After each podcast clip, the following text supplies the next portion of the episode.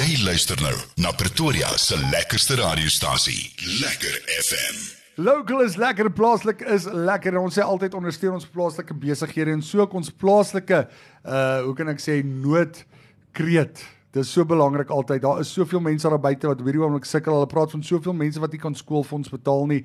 Jy weet, dis jou vriend, die ou wat langs jou sit by 'n braai wat net in stil sweye sy eie probleme deurgaan en nie vir jou sê dat hulle nie eintlik eers kos in die huis het nie. En dit is so. En dit is jou middelklas mens. Dit is dit is nie eers meer jou lae inkomste klas nie. Dit is jou middelklas mens wat vandag net so sukkel en ons moet almal help. En jy weet, die ding van 'n Afrikaner, vir veral Afrikaners, maar ek glo so ook by ander uh, tale en rasse is dit ook so. Is ons baie trots. Ons wil nie sê as ons sukkel nie en ons wil nie vir mense vra vir hulp nie. Ons gaan maar so deur dit onsself. Nou ja, Vanessa Jansen van Rensburg natuurlik weer saam met ons hier vanoggend. Vanessa is altyd lekker om jou te sien. En uh, jy lyk mooi in jou Valentines vandag. So mooi rooi en wit. Uh, ek moes dit ook gedoen het. Ja. Môre, ja, dankie. Laat ons die liefde vier. Laat ja, ons die verseker. liefde vier. En dis waar wat jy dan sê, liefde nê. En liefde kom in alle shape, ja. shapes en sizes en vorms en allerlei dinge. Vanessa so waar wat ek sê, jy weet, ek weet van my eie vriende, van my vriende wat sukkel op hierdie stadium wat nie kos het nie. En dit is dis hard om dit te sien en is hard, jy weet, en ek en as dit vir my hard is om te sien, is dit harder vir daai persoon, daai vriend van my om te vra vir hulp, is dit nie? Weet jy, ek wil gou 'n storieetjie vertel juis oor ons nou besig is um vandag en mense moet nie net vandag lief wees nie, mense moet elke dag lief wees, ek weet, maar vandag um ek ry laasweek in een van die luisteraars um se huis toe en um ek gaan wat 'n nood is. En ek gaan um lewer daar pakkies af. En ek ervaar daar die dankbaarheid hmm. en 'n liefde wat ek baie lank lank ervaar het. Uh 'n vrou wat in 'n bed lê wat nie haarself kan help nie al wil sy. En um hoe ons kon gaan en met die bietjie wat mense gee sakke vol maak en by haar bed gaan neersit en sy kan eet vir 'n week of twee. En daai oë wat glinster vir elke pakkie kossie wat jy uithaal, elke blikkie. Ehm um, elke 'n toiletrol. Ek ek het nog nooit iemand gesien wat so opgewonde is oor 'n toiletrol nie. En toe dink ek juis vandag, mag ons vandag iets gaan doen wat vir iemand 'n glinster in die oog is. En weet jy wat jy al genoem het nou nê? Nee, omstandighede gebeur so vinnig. Jy sit nog eendag top of the mountain, mm. alles gaan vir jou, alles werk vir jou mm. en omstandighede voordat jy jou oë het vir jou sit jy waar jy nooit gedink het in jou lewe jy gaan sit nie. En dis hoekom ek altyd sê ons kort kos. Mense asseblief, as jy enige voedsel kan kom aflaai, enige kos kan kom aflaai by Noordkreet, jy kan selfs by Lekker FM kom aflaai.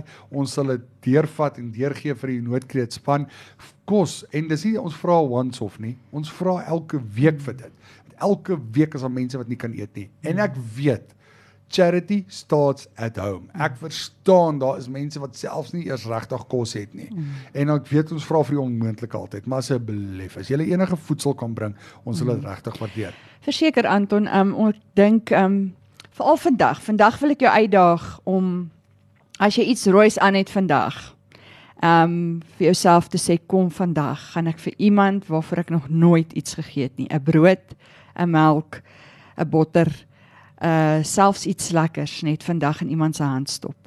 Uh vanoggend sê my kind, wat gaan mamma vandag doen wat 'n verskil gaan maak?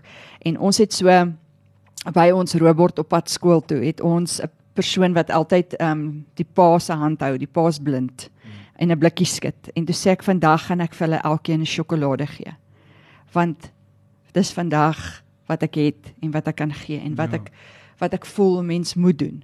En ehm um, ja, dit gaan nie noodwendig vir hom 'n sak kos op sy tafel, maar dit gaan vandag vir hom weet te gee. Iemand dink het vandag aan hom gedink op 'n ander manier as hmm. normaalweg. Ek wil net ook hierdie oomblik gebruik maak vir jou en Piet baie dankie sê vir wat julle doen. Jy weet, julle gaan laai die kos af. Petrol is duur. Julle ry en julle gaan laai dit af. Julle vra nie vir geld vir petrol nie. Julle vra nie sulke dinge. Jy ry op julle eie petrol tanke en julle gaan laai daai kos af by mense wat dit brood nodig het. Julle is altyd daar om te help en ons waardeer dit. Regtig waar dit gaan nie ongesien nie. Julle doen dit vir die liefde van die saak en ek dink as mense meer betrokke raak by noodkreet sal dit ons baie meer help met meer hande. En ons vra jou help word betrokke by Noordkreet. Bel vir Vanessa hulle.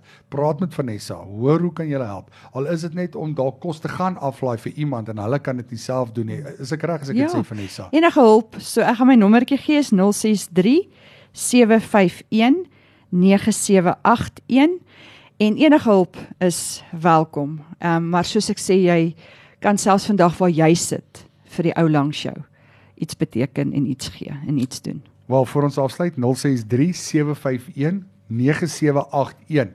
As jy die nommer gemis het, sal ek hom vir jou gee op WhatsApp hier in die ateljee. En as jy enige voedsel het, jy kan dit hier by Lekker FM kom aflaai. Jy weet, nie bederfbare kos, dit is altyd 'n goeie ding om te doen.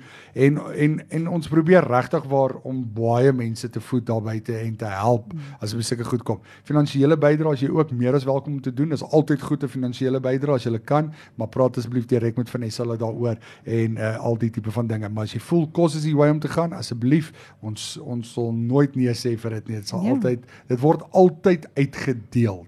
Vertrou my, jy kan gaan kyk al by pastoor Piet se kerk hulle mm. as hulle daai kos op daai kombuistafels en goed daar neersit en hulle begin pakkies opmaak. Baie ja. dankie Vanessa. En uh, so Dankie. laaste woordjie daar van jou kant af. Man, ek wil net sê die liefde wen altyd. Sy moet nooit ophou nie. Die woord sê ook ehm um, en die grootste hiervan is die liefde. So laat ons vandag die liefde vier, maar ook liefde wees. Baie Mooi dankie. dag. Vanessa Jansen van Rensburg natuurlik Noordkreet. As jy dit gemis het, kan jy gerus weer op die potgooi skakel gaan luister. Die telefoonnommer word daar ook weer gegee, maar ek sal hom sommer nou weer gee 063 751 9781. Lekker FM